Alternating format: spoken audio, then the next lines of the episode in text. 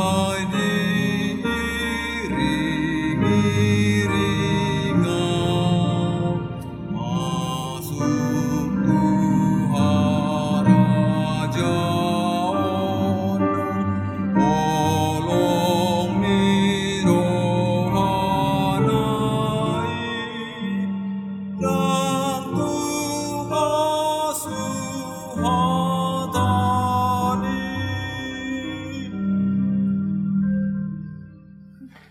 Salam, selamat hari Selasa.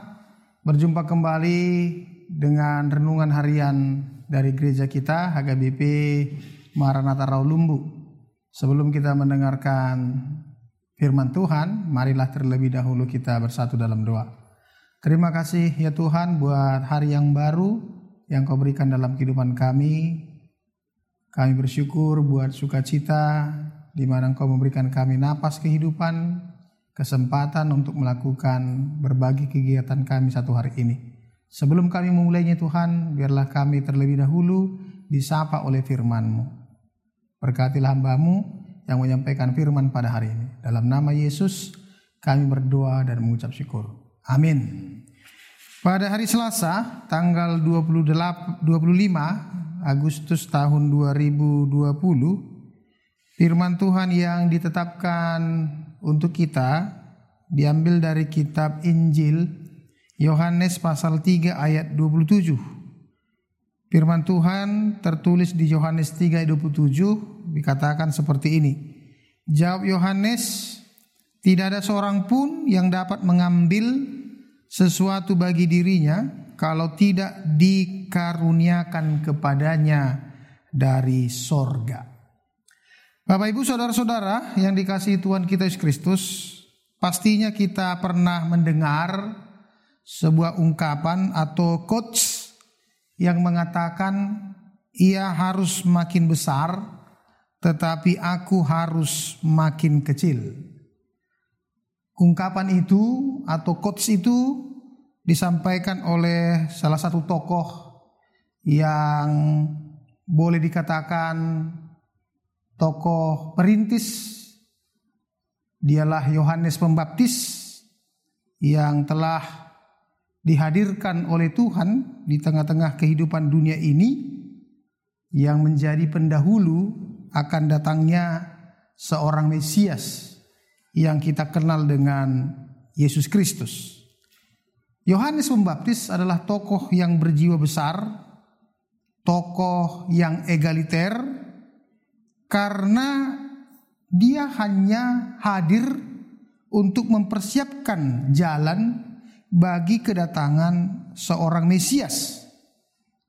Kita tahu sebelum Yesus lahir atau sebelum Yesus muncul di tengah-tengah pelayanannya, Yohanes Pembaptis ini sudah menjadi tokoh yang hebat yang telah membawa transformasi di dalam kehidupan masyarakat pada masa itu. Yohanes Pembaptis telah mempunyai pengaruh yang sangat besar. Itu sebabnya banyak orang yang mengikuti dia. Banyak orang yang menjadi murid-muridnya. Karena Yohanes Pembaptis berani tampil beda. Dia berani melakukan sebuah perubahan, transformasi di mana pada masa itu telah terjadi kebobrokan, telah terjadi kehidupan yang sangat menyimpang dari ajaran agama yang semestinya. Itu sebabnya salah satu yang sering disampaikan oleh Yohanes adalah tentang pertobatan atau pembaharuan. Karena memang Yohanes Pembaptis ingin melakukan sebuah perubahan di tengah-tengah kehidupan masyarakat yang sudah bobrok pada masa itu. Banyak orang yang akhirnya melihat bahwa Yohanes Pembaptis ini memiliki salah satu gerakan yang baru, gerakan yang sangat berbeda dengan pengajar-pengajar agama pada umumnya saat itu. Situasi seperti itu sebenarnya bisa saja dimanfaatkan oleh Yohanes Pembaptis untuk mempertahankan posisinya, untuk meningkatkan popularitasnya, karena sudah semakin banyak orang yang mengikuti dia.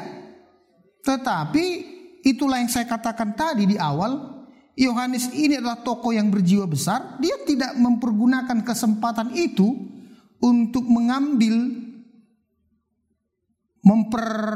memperkenalkan dirinya sehingga namanya diagung-agungkan sehingga dia diikuti oleh banyak orang. Teladan seperti inilah yang sebenarnya yang bisa kita tiru di dalam kehidupan kita zaman sekarang ini.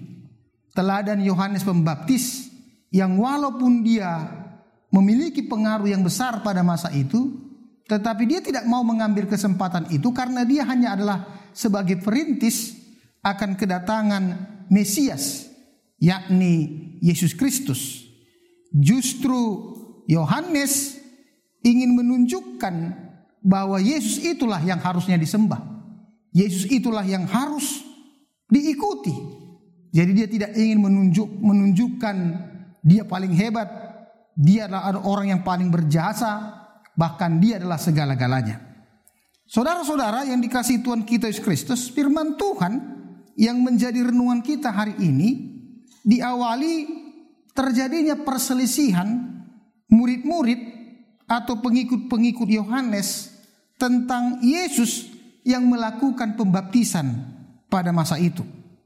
Seperti yang dilakukan oleh Yohanes Pembaptis guru mereka, akhirnya banyak juga orang-orang mengikuti Yesus. Dan ini menjadi pertanyaan bagi murid-murid Yohanes Pembaptis. Kenapa orang akhirnya mengikuti Yesus Kristus? Sehingga mereka, merasa mereka akan kehilangan pengaruh. Murid-murid itu akan kehilangan pamor di tengah-tengah kejadian atau keadaan pada masa itu. Inilah yang dikatakan oleh firman Tuhan hari ini yang disampaikan oleh Yohanes Pembaptis. Tidak ada seorang pun yang dapat mengambil sesuatu bagi dirinya kalau tidak dikaruniakan kepadanya dari sorga. Ini ungkapan yang untuk menggambarkan bahwa Yohanes sebenarnya tidak mau ingin mencuri kemuliaan Tuhan. Dia tidak ingin mengambil tentang dirinya sehingga dia ingin menonjolkan dirinya lalu Yesus dikesampingkan. Justru Yohanes ingin mengatakan bahwa yang terutama dan paling utama adalah Yesus Kristus Dialah yang dikaruniakan dari sorga. Itu sudah ditetapkan oleh Allah kepada Yesus Kristus. Seorang penulis Injil, penulis Alkitab atau tafsir Alkitab bernama William Berkeley mengatakan, ada situasi di mana orang-orang mulai meninggalkan Yohanes lalu mengikut Yesus. Jadi murid-murid Yohanes merasa khawatir dan tentu tidak suka karena Tuhan, tuan atau gurunya mulai hanya mendapat tempat kedua. Jadi ada sedikit perselisihan di sana karena kekhawatiran dari murid-murid Yohanes, pengaruh Yohanes Pembaptis semakin redup dengan kehadiran Yesus Kristus. Bahkan Barclay mengatakan mungkin murid-murid Yohanes mau mengatakan bahwa Yohanes ini sebenarnya sudah salah setting, sudah salah menempatkan karena dia pernah mengatakan ia yang akan datang, yang maksudnya adalah Yesus Kristus semakin besar dan dia sendiri yaitu Yohanes Pembaptis harus semakin kecil. Namun menariknya sekali lagi Bapak Ibu Saudara-saudara tentang sosok pribadi Yohanes Pembaptis, dia tidak mudah terpancing, dia tidak mudah terpengaruh, bahkan dia tidak ingin menjadi irih, cemburu dengan kehadiran Yesus Kristus. Justru Yohanes dengan tegas mengatakan bahwa dirinya hanyalah perintis, bahwa dirinya hanyalah pembuka jalan tentang kehadiran Mesias, yaitu Yesus Kristus. Jadi, walaupun orang-orang semakin banyak mengikuti Yesus, justru Yohanes semakin senang karena memang yang harus diikuti bukan dirinya, tetapi yang harus diikuti adalah Yesus Kristus. Jadi Yesus bukan mencuri domba-domba, tetapi domba-domba itu harus pergi kepada sang gembala yang sebenarnya. Saudara-saudara yang dikasihi oleh Kristus Yesus Tuhan kita. Allah sudah menetapkan Yesus Kristus di tengah-tengah kehidupan kita. Dialah yang sudah dikaruniakan. Apa yang sudah ditetapkan oleh Tuhan tidak boleh digugat atau diambil oleh manusia. Oleh karena itu, marilah kita terus memfokuskan diri kita kepada Kristus. Dialah yang sudah ditetapkan Allah bagi kita. Dialah yang sudah dianugerahkan Tuhan di dalam kehidupan kita. Oleh karena itu, namanya lah yang akan terus dipermuliakan dalam kehidupan kita. Yang kedua, janganlah kita hanya berambisi kepada kekuasaan. Janganlah kita hanya menjadi orang-orang yang menumbuhkan iri kebencian karena orang lain mungkin memiliki pengaruh, tapi pengaruh itu sebenarnya berasal dari Tuhan. Banyak orang-orang sekarang ini yang PPS katanya. PPS itu adalah post power syndrome karena kehilangan kekuasaan, kehilangan pengaruh, sehingga dia tidak bisa menerima realitas yang ada di dalam kehidupannya. Hidup ini bukan semata-mata tentang kita, tentang saya, tetapi hidup yang kita jalani kita jalani ini adalah tentang Tuhan. Tuhanlah yang akan dipermuliakan dalam setiap gerak langkah kita. Selamat menjalani aktivitas hari ini. Mari terus tebarkan kebaikan. Amin. Bapa di sorga, terima kasih buat firman yang kami dengarkan hari ini. Biarlah firman itu menguatkan kami, supaya kami meneladani Yohanes Pembaptis yang tidak mau mencuri kesempatan untuk membuat namanya semakin hebat, semakin agung. Justru dia membuat dirinya semakin rendah karena yang datang yang terutama adalah Yesus Kristus sendiri. Dialah yang sudah ditetapkan oleh Tuhan di tengah-tengah dunia ini untuk kita ikuti ke mana pun dia pergi.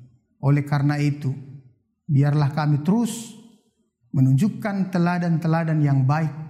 Tidak hanya sekedar haus kekuasaan, haus popularitas, sehingga mengkerdilkan orang lain, bahkan menjatuhkan orang lain di tengah-tengah keinginan dan ambisi kami. Terima kasih Tuhan sertai kami dalam kegiatan satu hari ini. Biar kami terus menebarkan kebaikan di tengah-tengah kehidupan kami. Inilah doa kami Tuhan dalam Kristus Yesus kami telah bersyukur.